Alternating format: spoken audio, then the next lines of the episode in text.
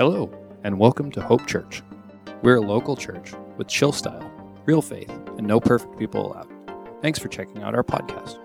This is a message from our Soquel location in the Santa Cruz, California area. We hope this message is encouraging. If you live near either of our locations, we'd love to have you join us for one of our many Sunday services. Welcome. It's good to good to see your faces. Good to worship with you. I standing over there worshiping with my family this morning. I was just thinking about I don't know if you were thinking this, but I was thinking how grateful I am that we're standing in this place. Uh, there's no threat to our life, and we're with friends and family, and we're singing these songs to God and freedom. And half a world away, there's there's other people, brothers and sisters of ours, you know, in the Ukraine. Uh, something like 85% of the people there identify as Christians, and today Many of those people are gathered in bomb shelters and basements with their families, singing songs to Jesus with the uh, sound of bombs as the backdrop. So we have a lot to be grateful for. Yeah? This week, my wife and I, uh, Amy and I, we had dinner with some friends, and during this dinner, uh, someone asked, one of our friends asked me, in front of Amy, mind you, asked me this question which you should never ask a man in front of his wife. Um, I, the, he, she said, It's your anniversary this, this month, right? How many years has it been?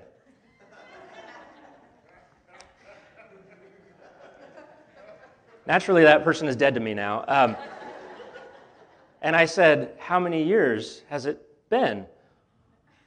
It's been a number of years from that date until this date, it's been several years, in fact. The number that you're asking for of those years, the number that you're getting at, you know, it's not so much about a number as it is about a journey. It's about a journey. And Journey was a great band who wrote a song called Don't Stop Believing. And I believe, I believe that I'm, I've answered this question. Uh, have you ever had a friend that changed the subject every time you brought up a certain topic? You ever had a friend like that? You know, whenever Jesus was asked by his closest friends, or by anyone, in fact, about his return or about the end of all things, he spoke cryptically and he spoke in, in uh, language that was difficult to understand at face value. And, or he just flat out changed the subject. And he changed the subject to his favorite subject, which is talking about our hearts. Um, 19 years, by the way, is how long I've been married. 19 years. Yeah, yeah. 19 years this month. So we're, um, we're, in a, we're beginning today a series uh, that's more than a series. It's the series, the, it's called Last Days. It's Last Days. And um, over, but, but it's more than a series because it's going to be a theme for us this year. Um, we're not going to, we're going to, we're going to talk about this for a few weeks, and then we'll talk about other things, and then we'll come back to this, We'll talk about other things and we'll come back to this. This, this idea that we're living in the last days. What does that mean that we're living in the last days? You know, usually that phrase, when you hear that phrase, last days, it conjures up uh, uh, dark images, uh, you know, doomsday scenarios or wars or famines and earthquakes and death. Um, but in fact, last days is the, the term that Paul and the apostles they used to give the period of time that began with the death and resurrection of Jesus and continues on to today. So we're living in the, the last days, but those last days began 2,000 years ago. Right? I actually found in the scripture five different apostles who used this term. The author of Hebrews, whoever he or she might be, Paul, Luke, James, and Peter all used this term, last days, for the times that they were living in and that we are living in ourselves. That's good reason for us to adopt that way of, of talking about it, right? This is what the author of Hebrews said. They said, In the past, God spoke to our ancestors through the prophets at many times and in various ways. But in these last days, he has spoken to us by his Son, whom he appointed heir of all things, and through whom also he made the universe. So God had one way of doing things, one way of speaking to his people before. And with the coming of Jesus, there's a brand new way he has of speaking to his people. And that way has continued on to us today. This is a little bit nerdy, this little part right here. I'm just, this is just for me. You, you might, I don't know if you're going to enjoy this or not. Just 60 seconds I'm going to take to tell you this nerdy thing that I found. I found this really interesting. Augustine, he divided up human history into six kind of epochs, right? And the first one, the first age of man, he called it, goes from Adam to Noah. And the second one goes from Noah to Abraham. And the third epoch goes from Abraham to David. And then the fourth is from David to the, um, to the Babylonian captivity. And the fifth goes from the Babylonian captivity to the coming of Jesus. And from Jesus until now, or until his return, is the sixth age of man. He called it the last days also. And this is what, this is what Jesus said at the end of his great commission. Uh, we read from this a couple weeks ago. He said this to his followers before he left the earth. He said, And surely I am with you always to the very end of the age. The end of what age? The last days, the age that we're in right now, right? So, in this way of thinking about the last days is not so much about this headlong rush towards the end of the world. It's not about trying to predict what might happen in the coming weeks or months or even years.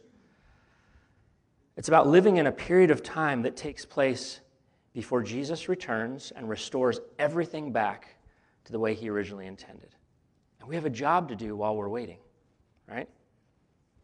So this year we're going to kind of contemplate this label, this last days label. And to do that, we're going to look at a book. It's the last book of the Bible, it's the Revelation of John. We're going to look at this book. And, and here's what we're, I, I want to tell you from the outset this is what we're not going to do. We're not going to read the book of Revelation and try to pick apart the prophetic elements and uh, do like a Da Vinci Code thing, you know, where we, we put the numbers together and we try to predict what's coming next. If you, if you come up to me after the service and say, you know, China is really the beast, I'm going to shut that down. I'm sorry. I, don't want to talk about that. Um, our goal is not to use the Bible as like a cheat code to try to figure out life so it makes life safer and more, you know, gives us more control and power. Instead, we're going to use this complicated and uh, beautiful and mysterious piece of literature to inspire us to consider how we live a community of Jesus followers, how we live against the backdrop of tumultuous times, right? Are these tumultuous times? Yeah. There's a war in Europe brewing. It could be a big one. But have there been wars before? Yeah. It's kind of always been tumultuous, right? So, against that backdrop, we're asking the question how should we live? Well, here's the funny part, actually. Now that I said all that, we're actually not going to read from Revelation today. uh, we'll, we're going to start that next week. And I would encourage you, like this week, if you have a chance, crack open your Bible, go to the last book, and read the first chapter of Revelation, because that's where we're going to be next week. Um, and it'll give you a little setup for that. But today, what we're actually going to look at is another story, and it takes place in the book of Matthew. Now, this story is uh, some, sometimes people call it a mini apocalypse. It's a, it's a teaching that Jesus gives. It's called the Olivet Discourse. We call it that because he didn't just give us part of it, he gave it all of it. No, that's not. Nope. okay. I just try these things out in the first service, you know, to see if I can do it in the second. Let me just cross that one off. It, they, we call it the Olivet Discourse because he gave it on the Mount of Olives, actually. Um, but people call it a mini apocalypse. What do you think of when you hear that word apocalypse or apocalyptic? What do you think? What words does that conjure in your mind? Jesus coming. Zombies? Yes, me too. Thank you. Thanks for being real. Any, what else? Apocalypse. What do you think of? Mm. Napalm. I love the smell of napalm in the morning. What else? Thanks, Mike. Uh, death. Yes, death. So we all have these associations because of culture. In fact, Revelation was called an apocalypse because of the type of literature it was, actually. So the ancient Hebrews, when they heard this term apocalypse, they didn't have these associated, they didn't think of zombies or napalm or the end of the world. Apocalypse comes from the Greek word apocalypsis, which means an uncovering, a revealing. So they heard this word apocalypse and they heard something important is about to be revealed. That's kind of interesting, huh? So that's how I want us to think about it, is not to think about the end or zombies. I want us to think about there's something important that Jesus has to share. And there's something important in Matthew chapter 24 that Jesus wants to share with us, I believe, this morning. Let me give you the setup. So, Jesus had had a public ministry for almost three years at the point that we're about to read. Had, had he kind of messed with people a little bit? Were there some people that were upset by the things that he was saying and doing? Yeah. Were there some plots against his life? Yeah, there were. But none of them were successful. It was kind of like they just weren't trying hard enough.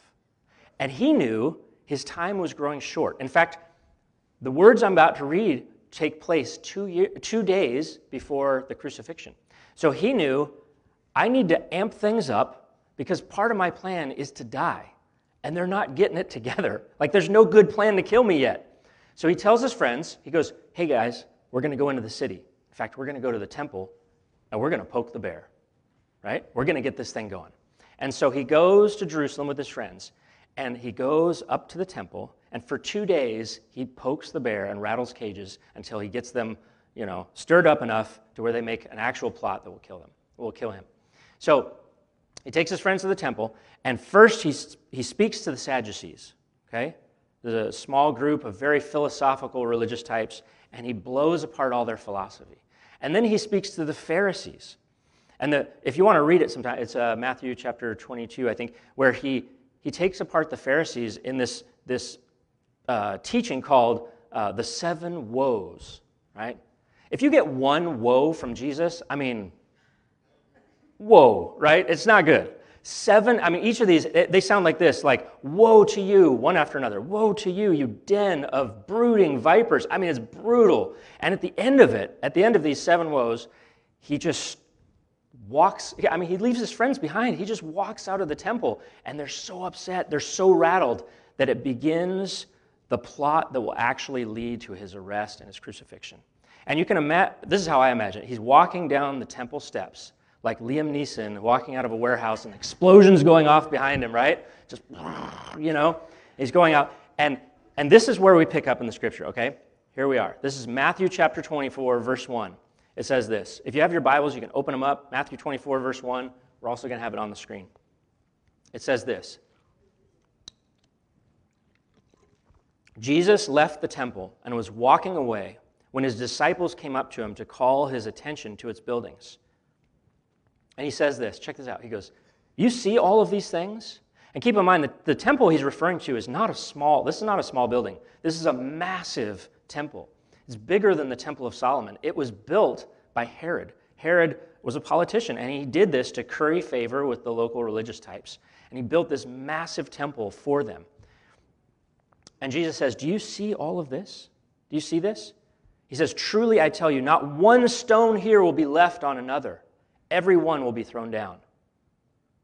And you know, 40 years after he said that, that's exactly what happened. The Romans put down the final Jewish rebellion. They sacked Jerusalem murdered everyone they found there, and they actually took six months and broke apart the temple and dragged the stones out into the field.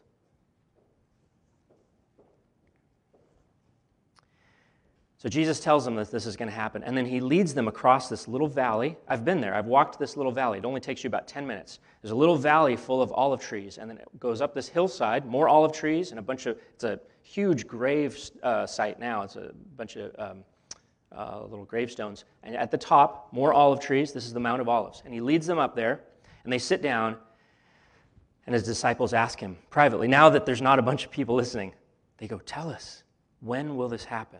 What will be the sign of your coming and the end of the age?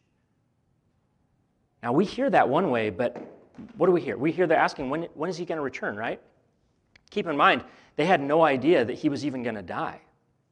They didn't know. They're not talking about his second coming. They're just saying, so you're going to go out, you're going to get an army, and you're going to come back, right? Right? What, what will be the signs that we look for that you're returning with your army to destroy all this and, and, and uh, raise your kingdom? You know, we as Christians have been asking some kind of question like this ever since. When are you coming, Jesus? What are the signs? What should we look for? And Jesus talks about what he really wants to talk about. Here's what he says He says, Be careful, watch out, that no one deceives you. For many will come in my name, claiming I am the Messiah, and will deceive many. This is true. If you go home and you dial up YouTube on your computer and you, and you type um, last days, uh, revelation interpretation, end times prophecy, you'll get about a billion people uh, trying to teach this stuff from their own home, telling you all kinds of crazy things about how they've predicted it down to the day and the hour and all of this stuff, right? Jesus says, don't listen to any of that. Don't listen to those people. Don't be deceived. He said, For many will come in my name claiming they're Messiah and that, that they have knowledge of the future. He said, You will hear of wars and rumors of wars. Yep, check. We're hearing that, right? But see to it that you are not alarmed. Don't be afraid.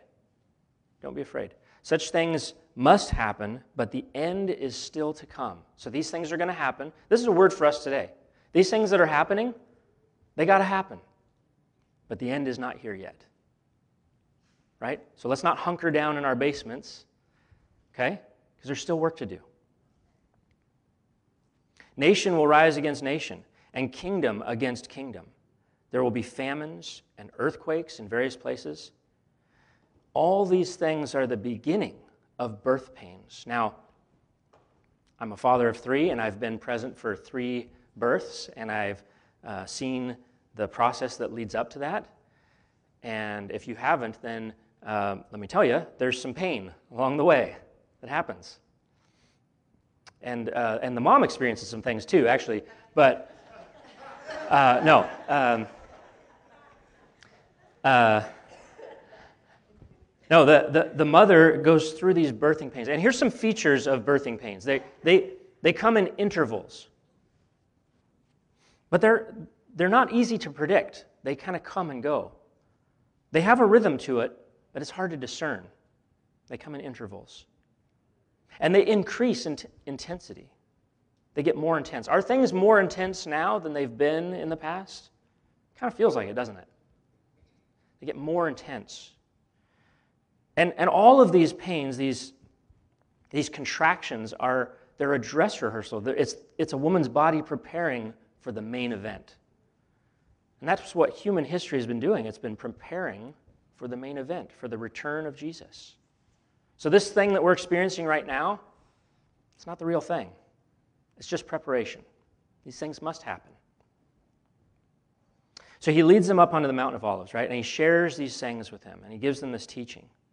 And he goes on from here. I'm not going to read this portion of it, it's fairly lengthy, but I would encourage you to read it. It's really fascinating. And he, he gives this this teaching, and he tells them everything you know is about to change. It's all about to be turned upside down. There's going to be a long period of time, and that's where we are now. And then I will return as a conquering king. And he gives four examples of what's going to happen. The first three sound like this He says, I'm going to come like a thief in the night. How does a thief come in the night? What is a feature of a thief coming in the night? Who knows that he's coming? Nobody. Nobody knows. So the next time someone tells you, I got it all mapped out, Jesus is coming in three years, you can tell him, go back and blow your shofar some more. I don't think you have it figured out yet, okay? He comes like a thief in the night. In fact, Jesus himself said, No man will know the day or the hour. He's the only one. And next, he tells us it's like a wedding with bridesmaids helping to prepare for the bridegroom. But the, the bridesmaids, they, they're clumsy and they fumble and they don't, they don't get everything right, but the bridegroom is still coming no matter what. And, and the, the wedding happens, but it, it's, it's clumsy and awkward. And, and that's kind of like us. We're, we're trying here, right? I mean, we're trying. We're doing our best. But the bridegroom's come, he's coming either way. He's coming. And third, he says, he's going to come like a, like a master of a house that's coming back to check on his servants to see what they've been up to. You ever see that bumper sticker? Uh, Look busy, Jesus is coming. I love that one. There's a little truth there. It's like, it's not over yet, and we have a job to do. He's coming. He's coming. And then, fourth, he tells truly one of the most terrifying parables in the scriptures. It's, it's a horrible story. So, of course, that's the one we're going to read. All right?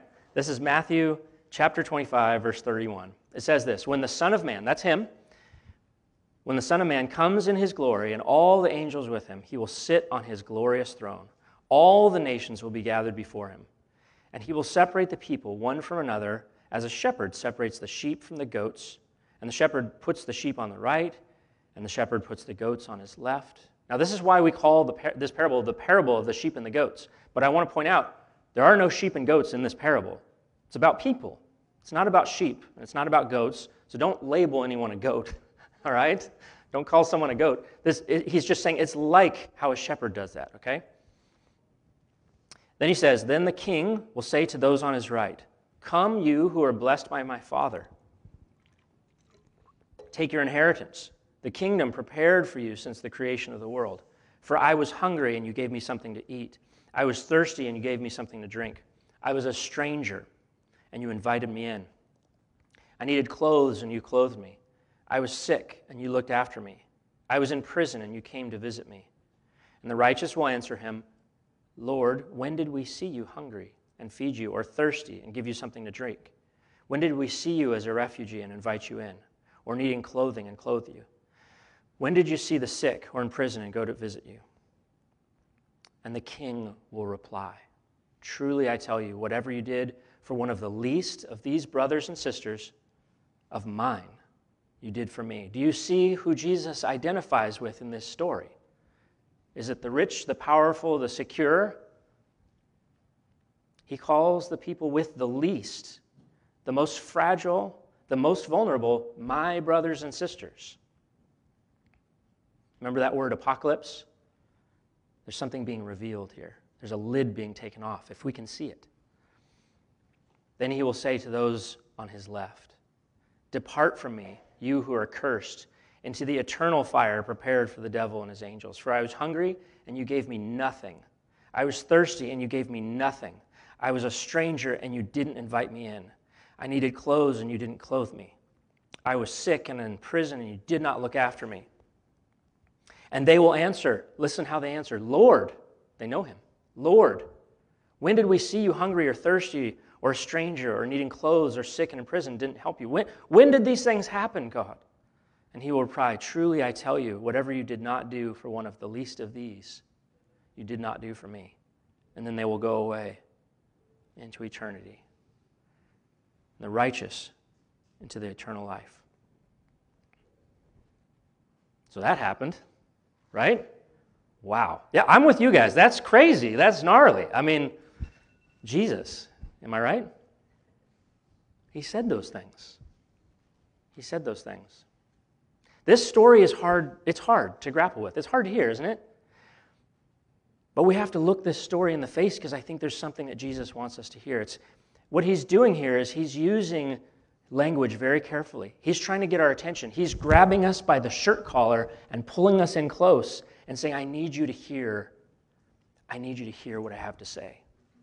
And he uses this apocalyptic language, these symbols. It's not about barn animals. There's no sheep and goats here, all right? These are symbols, they're images of what Jesus is trying to tell us. Here's what I think this passage is trying to tell you and me today. I think he's trying to say that in this age, in this coming age, in these last days, that followers of Jesus, if we're following Jesus, then we will live not just the truth of Jesus, but the way of Jesus. Not just the truth, but the way. You remember the, the people on his left said, Lord, when did we know? Uh, they know him. They know the truth. They know who Jesus is. But they didn't live the way. There's a way. And the way is this He's, He tells us, the king replies, Truly I tell you, whatever you did for one of the least of these brothers and sisters, you did for me. There's a way of Jesus. He's calling out to us there's a better way to live. There's a way that puts others first before ourselves. And then he says, he says to those that did that, Come, you who are blessed by my Father, and take your inheritance, the kingdom prepared for you since the creation of the world. These last days, it, it's less about, about how we're going to get into heaven and more about Him getting heaven into us. And through that, us getting heaven into this earth. He's not ready to give up on this earth. There's a narrative in evangelical Christianity that at the end of all things, God throws the earth away. He made this earth. It's amazing. It's a fixer upper, I'll grant you. It needs some work, but it has an amazing view. And it's worth investing in. And He put us here. It's amazing here. And it can get better. And the way that happens is He gets heaven into us, and we get heaven into this earth. You know, we live in times that are tumultuous and complicated and scary, and we should expect those things. But we should also expect that Jesus empowers us to live through these times. Not to give up, not to hunker down, not to consolidate our own space and power and security, but to live in this earth. We had, um, this week, we, uh, our friends Danny and Jenny went away for a couple nights and we watched their kids. And I, I sat down with my boys and I told them, Andrew and Ben, I said, hey, your, your little friend Kale is coming and he's going to sleep in your bedroom. The issue is that I can barely open your door because of all your stuff all over the floor, right? I, I can't even walk in here. And he has to sleep on this floor. We're going to put out a little, you know, a little bed for him and everything. And so I said, here's what we're going to do. We're going to partner together and we're going to clean this room together. And we did. We worked on it. And we got it about 80% there. And I said, I said, now my part is done, but you still have work to do. And, and Kale is coming. He's going to have to stay here. And tomorrow I'm going away. I'm going to work, okay? And when I come back, I expect that this last 20% will be done by you. Here's what they asked Dad, when are you coming home from work?